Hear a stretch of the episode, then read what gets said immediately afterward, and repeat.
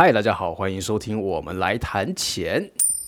今天这一集呢，我们要来讨论一下跟妈妈相关的金钱笔记。那其实，呃，上海作为中国的一线城市，它在于花费上可能有自己的一个独特的标准。我们今天又很开心邀请到娜小姐来跟我们谈谈，身为一个上海的准妈咪，她的金钱笔记究竟是如何呢？Hello，哎，在那个怀胎期间呢、啊，你到底花了多少？给一个数字吧。啊、呃，我现在是孕八个月嘛，大概现在花了应该有个两三万了吧，两三万人民币，嗯，嗯，有的。了解，其实不多哎，还好，因为还没有开始买买买。对啊，这样看起来，哎，孕期花这个，嗯，算是还不多，就代表那个很多东西其实还没买足。对的。OK，哎，你从什么时候开始陆续有这些花费？呃，我觉得应该是知道怀孕以后，嗯、这些花费大概分为几个部分吧。第一个就是你怀孕呃检查需要花的一个费用，就是在医院方面产生的费用。嗯、第二个就是你可能自己私人的一些费用，比如说呃我有去请那个普拉提的私教啊，嗯、然后有去买一些燕窝啊，嗯、这些东西都是一些比较大的，然后也比较贵的额外支出。还有就是一些宝宝的用品了，就他可能需要用的这些尿不湿呀，然后婴儿床啊，他的一些用品。这些用品的话，也是花费比较大的。了解，因为你说你有一个你有一个笔记，然后就把那些项目都有写下来，要不要稍微分享一下你那些花费的种类啊，包含了哪些啊？然后可以更细部的举例一下。呃，比如说这个医院的部分的话，目前我是做了一十二次产检了。嗯，一十二次产产检的话，我总共现在花了是一万块的样子。嗯、哦，我刚刚说的这些大头的消费品的话，差不多也花了一万二。一万二的样子，嗯、就是燕窝呀、请私教啊这一些，呃，然后宝宝的用品呢？因为我比较省，所以很多其实都是我的一些朋友，嗯、他们之前生孩子的时候留下来的一些婴儿床啊，嗯、包括像婴儿车啊，他们都给我了。好，如果这些东西我要自己买新的的话，哈哈，那没有十万块钱根本就打不住。对，所以我就想说，哎，其实花的目前还不算多，原来因为很多都接手过来。对的，对的，很多我都是接手过来的。首先第一个，我觉得接手是呃比较环保，当然最重要的还是穷了。但是我觉得就是这些钱。没有必要去花，我就不是很想花掉。嗯、所以像很多这些大件，现在是婴儿车、婴儿床，呃，还有什么安全座椅，这些我都是朋友们给我的。嗯、所以我目前给宝宝买的都是一些消耗品，啊、呃，比如说什么隔尿垫呀、尿不湿呀、他的小衣服呀，啊，这些用品的话，我就是自己买的。了解，你现在衣服买几个月大的？你买我买的都是新生儿的，因为我听说宝宝长得会很快，所以我不想就是一下囤很多，我就只给他买了四件衣服。我妈妈说我抠的要死，还不算主要的花费。对的，对的，因为我我其实也是真的当了妈妈以后，哎，我才发现其实我不是一个特别。呃，冲动消费的人，因为我知道，我我我有在七八个孕妈群里头，嗯、我就看到有很多孕妈，她一买会买很多，嗯、有一些她会已经把宝宝的衣服洗了，然后晒起来。那一次，他们有一些人就发了一些照片嘛，就感觉买了十几二十件那种，嗯、然后全部晒起来，嗯、很可爱哦，这样时间，对对对，一排就很好看。但是我就会在想，宝宝长得很快，哎，就是买这么多，啊，到时候又不能穿了，那不是很浪费吗？再说他又不出门，他穿那么多衣服干嘛呢？没有这个必要，嗯、所以我就觉得很多钱都没有什么必要花，我就全把它省下来了。哎，他确实不出门，但是他在他在家里会消耗很多衣服啊？为什么？因为他可能会不小心就弄脏啊，然后一个、哦、一个一个拉屎之类的，你就要一直换东西。哦，呃、一个吐奶，呃，其实在家里会一直换衣服的。这样子哦，这个倒是一个、嗯、呃 lesson to learn。我还想着他不出去，他他就没有必要换什么衣服，但有可能在家会搞脏哈。对，他会有各种方式从。哦、那你觉得四件够了吗？我是不是还得再买点儿啊？呃，你我但我觉得可以当下再买，就是你发现真的缺了，哦、然后你再再赶快补，再赶快补。哎，也可以，因为你先买，你不一定买得到你真正的未来需求。对，现在是预想，所以我觉得买当下会更准确一点。嗯，有道理，有道理。你这个奶爸说的话还是很有建设性的意见的。OK，那我们来谈一下，有没有哪些东西是你本来没有想到的支出？就你在预。预计的时候其实没有没有预计到这些东西，然后随着你的运气呃越来越增加，然后就发现呃原来还要花这个，原来还要花这个，有这样的一些这样的一些项目吗？呃有诶，就比如说前两天，呃，上上周吧，我跟我老公一起去拍了一套那个孕妇照。哦。然后当时呢，那个孕妇照是在一个孕妈群里面拿到那个链接，就说只要九块九，嗯、然后呢，你可以去拍，拍了的话就可以送你五张照片。嗯。啊，所以我们当时那天拍的时候呢，我们就拍了两套衣服嘛。我自己觉得拍的还不错了，嗯、但是因为我有点难受，就就很快就拍完了，嗯、就拍了两个小时差不多。后来那天去选照片的时候，我就跟我老公说：“我说我今天你一定要拉住我，我今天绝对绝对不加照片，我今天就花这九块九，我加一张照片需要多加八十八块钱，我绝对不会加的。”我当时就是已经给自己做了心理建设，我觉得我不是一个冲动消费的人，我肯定不会被他们给框进去的。嗯、结果往那儿一坐，嘿。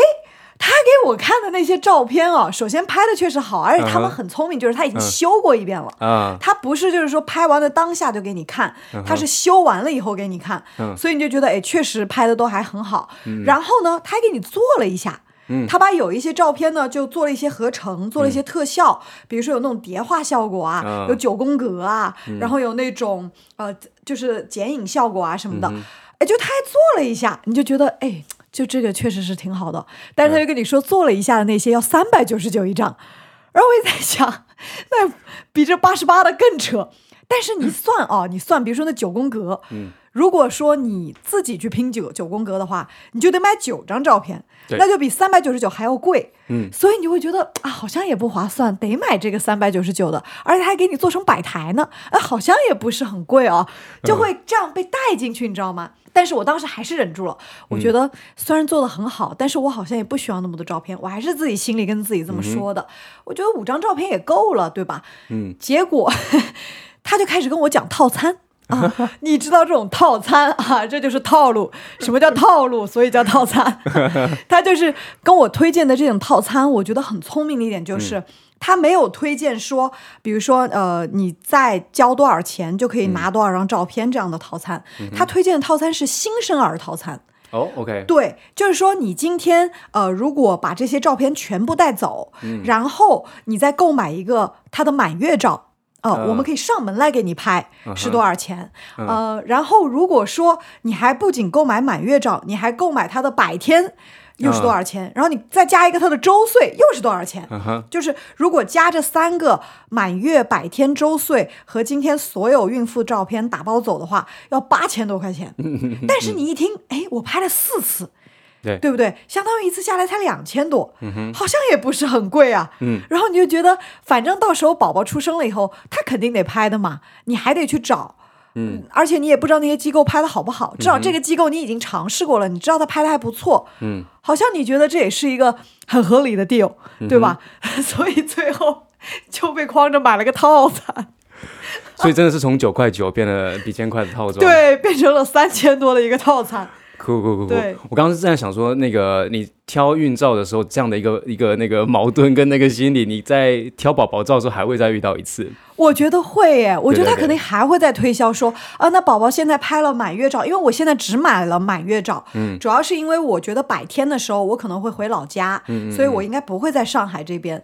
呃，这是一个原因。第二个就是我也不知道我到时候需不需要他真的给我拍这么多照片，嗯，所以我就只买了就是当下所有的孕妇照加上一次满月照这样子。嗯就是三千二百九十九，嗯，然后反正我我感觉他到时候肯定还会推销，但我应该会拒绝吧，因为我确实会回老家嘛，就是。应该对，真的到时候你看到那个宝宝那个圆润的照片的时候，你就觉得到底要不要加下去，在那边 想很久。对的，对的，会会这个矛盾跟这个挣扎，到时候还会再出现一次的。所以我就是觉得他这个思路啊，他们这个做生意的思路很好。就如果他只是抓着孕妇一个羊毛薅的话，嗯，那我们也会产生。逆反心理，甚至你会觉得其实并不需要，嗯、但是他有帮你延伸到你还没有想到的或者你待开发的这个市场，嗯、比如说你的宝宝照，嗯、你就会觉得哎，你确实是需要的，嗯，对，所以我觉得他这个思路的转换很好，就是这个老板很会做生意，这样，嗯、先把别人的需求想起来，对的，然后把它变成包套，你就特别能够去击破别人的未知，是的，是的，是的，嗯。好，除了这个有趣的这个照片的这样的一个经验以外，你还有其他觉得呃很有趣的这种花费的一个消费的经验吗？其实有一个经验，我自己是觉得一个。也不能说是教训吧。当然，因为这个产检现在这个事儿还没做完哈。嗯、但是呢，我确实是有觉得，呃，这个花费当中有一些事情是有没有必要的。就是现在有在思考这件事情，嗯、因为呃，我是在我们上海很大的一个医院，在这边我可能就不具体说是哪一家医院了吧。嗯、然后基本上是公立医院里面，在上海呃妇产科这一块是排前三的。嗯、然后离我家也比较近，所以我当时就也没有想别的医院，就定了这一家。嗯、然后我在小某书上，就是他们有很多人分享攻略，我就知道这家医院它有普通产检、特需产检，还有一个全程产检，嗯、呃，这三种区别。然后我就去详细的了解了一下，大家都在说，呃，特需特别好，呃，说特需好。第一个是人会相对而言少一些，第二个这些呃医生呢，全部都是专家，他们至少都是副主任级别，就说会比较好，比较资深。然后就是如果你以后如果做剖腹产的话，呃，你就可以让你的这个产检医生来帮你做，他们就会更有经验。而且你全程都是一个医生，就会也比较有这个经验一点嘛，他们也比较了解你的情况，所以我当时还是只有孕六周的时候，我就去预约了这个特需，非常紧俏哦。你如果过了孕十周的话，你基本上就是不可能预约得上了，因为很多很多人。然后我去预约了以后，呃，现在已经看了十二次了嘛。这个医生呢，每一次挂号费，嗯、挂号费就要四百块钱。嗯。然后你看十二次的话就四千八，我之后还有几次，所以估计他的挂号费基本上就要花到六七千的样子，是肯定的。嗯、就是光跟这个医生的挂号费还不算检查什么的，因为在上海这边现在这些产检啊什么都自费嘛。然后我现在感受下来就是，我觉得这个特需没有这个必要哎。嗯，就是如果再让我选一次的话，我应该不会去花这个钱去预约这个特需。原因是什么？原因有两点，第一个就是我觉得人并没有少，哦、现在上海有钱人可太多了，啊、这四百块钱不当钱呢，你知道吗？多少人呢？你都不知道。我每次去，我照样要等三四个小时，哎，嗯嗯，就是并没有说跟那些普通产检比起来。就是快多少啊？嗯，然后虽然它有一个单独的区域，嗯、那里面乌泱泱全是人，嗯，并没有说比下面的人要少多少，嗯、你知道吗？就你并没有感觉到你真的是有一个特别需求、特别待遇这样子，嗯、呃，因为真的现在有钱人太多了，这四百块钱对大家来说根本就不算什么，嗯，哦、呃，所以就是我觉得时间花费上没有达到我预期的效果，嗯，呃，没有节约很多时间，然后第二个就是这个医生的态度上。我这个医生呢，他是一个主任医生，他也非常有经验了，大概应该有做二十多年的妇产科医生了吧。嗯、我跟你讲，我每次去跟他见面啊，基本上就是四百块钱买了他四句话。啊，呃，看到了，呃，就是检查检查完了以后，他拿到了单子嘛，他说、看到了，指标不错，预约下一次吧，可以走了。就差不多就是这样子，我就想每次都在想说四百块钱嘛，就买你四句话。对，但是你要去主动提出问题啊，你要把他四百块的价值给问回来。这就是啊，但是我有的时候提出问题，你会觉得他很不耐烦。哇，那不行，那不 OK。对的，他就很不耐烦，就是你就会觉得他好像。觉得你很 stupid 一样，或者说觉得你在耽误他的时间，因为确实哦，他一下午要面好多好多人，所以我确实也知道他的时间是呃非常非常宝贵的。那我一般也不会问一些就是很鸡毛蒜皮的小事儿，比如说我前段时间一直有拉肚子，我就问了他这个拉肚子的情况，然后他就跟我说让我少吃冰，就这么一句话。然后我就说少吃冰，呃，我说那我要不要去消化内科看一下？他就一下就生气了，他就说。你先按我说的做，你有少吃冰吗？嗯，然后我就我就有点有点不知道该如何回复他，你知道吗？他就就是他们都很冲，讲话很冲，并没有让你觉得他是一个特需的医生，他的服务和品质就会更好。嗯，没有没有这样的感觉，所以我就会觉得这四百块钱花得很不值。嗯，整个下来就不止四百啊，得花到七八千啊，至少。我就在想有没有这个必要？如果真的让我再选一次的话，我觉得没有这个必要。哎，真的没有。哦，有机会的话，有二胎的话，看要不要去台湾生，不然就是台商台商医院生一下。哦、呃，对，至少我觉得服务态度会好很多。对，我现在就是在用这个 podcast 来夜配一下。哎，如果你们去呃 和差医院的话，你是要做做那个什么 中介服务是吗？哇，这个真的是这个会很有生很有生意哦。这个异业合作会谈得非常的融洽。真的真的，我是真的觉得公立医院的这些医生的服务态度真的都不行。我反正没有见过哪个服务态度好的、嗯、，so far 没有。了解，嗯。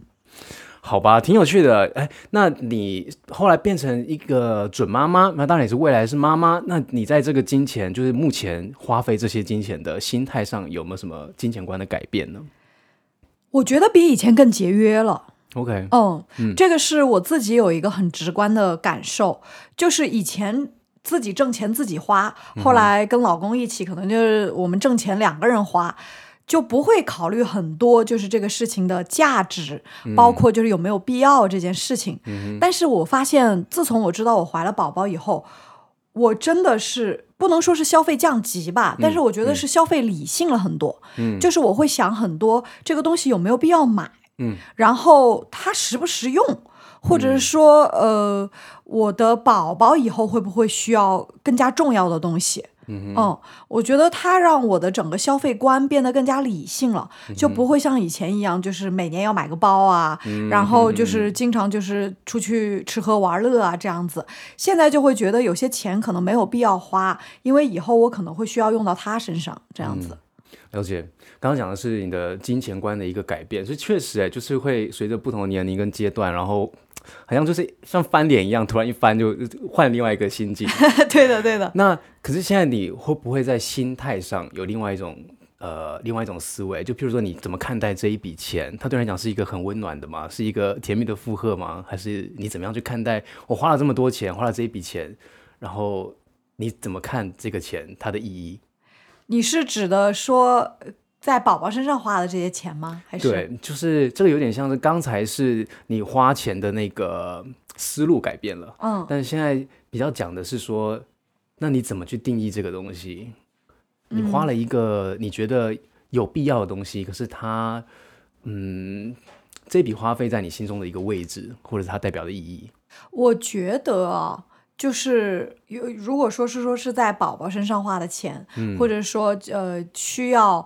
在这个生孩子、生育过程当中花的钱，呃，我不会觉得有值不值这件事儿。嗯，就是在我看来，它的意义可能更多的就是一种甜蜜的负担吧，嗯，可以这么讲。因为确实在上海生个孩子，没有两三万肯定是打不住的。嗯，嗯，那你说这笔钱，如果说真的出去旅游，它肯定是可以给你带来身心上更多的愉悦感，还有这个眼界的开阔。嗯，但是你不会觉得说这两三万，呃，对你来说是一个很大的负担，嗯，因为你知道它可以让你的宝宝平安的来到这个世界上，然后你生命中从此以后会有一个很重要的连接，而这个连接不是说一次旅游它可以给你带来的短暂的愉悦，而它是一种一生的羁绊，嗯，所以。这种感觉更像是一种甜蜜的负担，我觉得。嗯，Cool, 谢谢。我估计以后他上培训班的时候，我会更加有这种感觉，这个负担越来越重了。然后那个甜蜜感就是有另外一渐渐消失，有有另外一层诠释了。对的。OK，好，谢谢，今天谢谢娜小姐，娜小姐真是太会讲了，她表达了她的价值观上的一个改变，以及她心态上的一个想法。好，谢谢，希望有我们有机会再次来谈钱，拜拜，拜拜。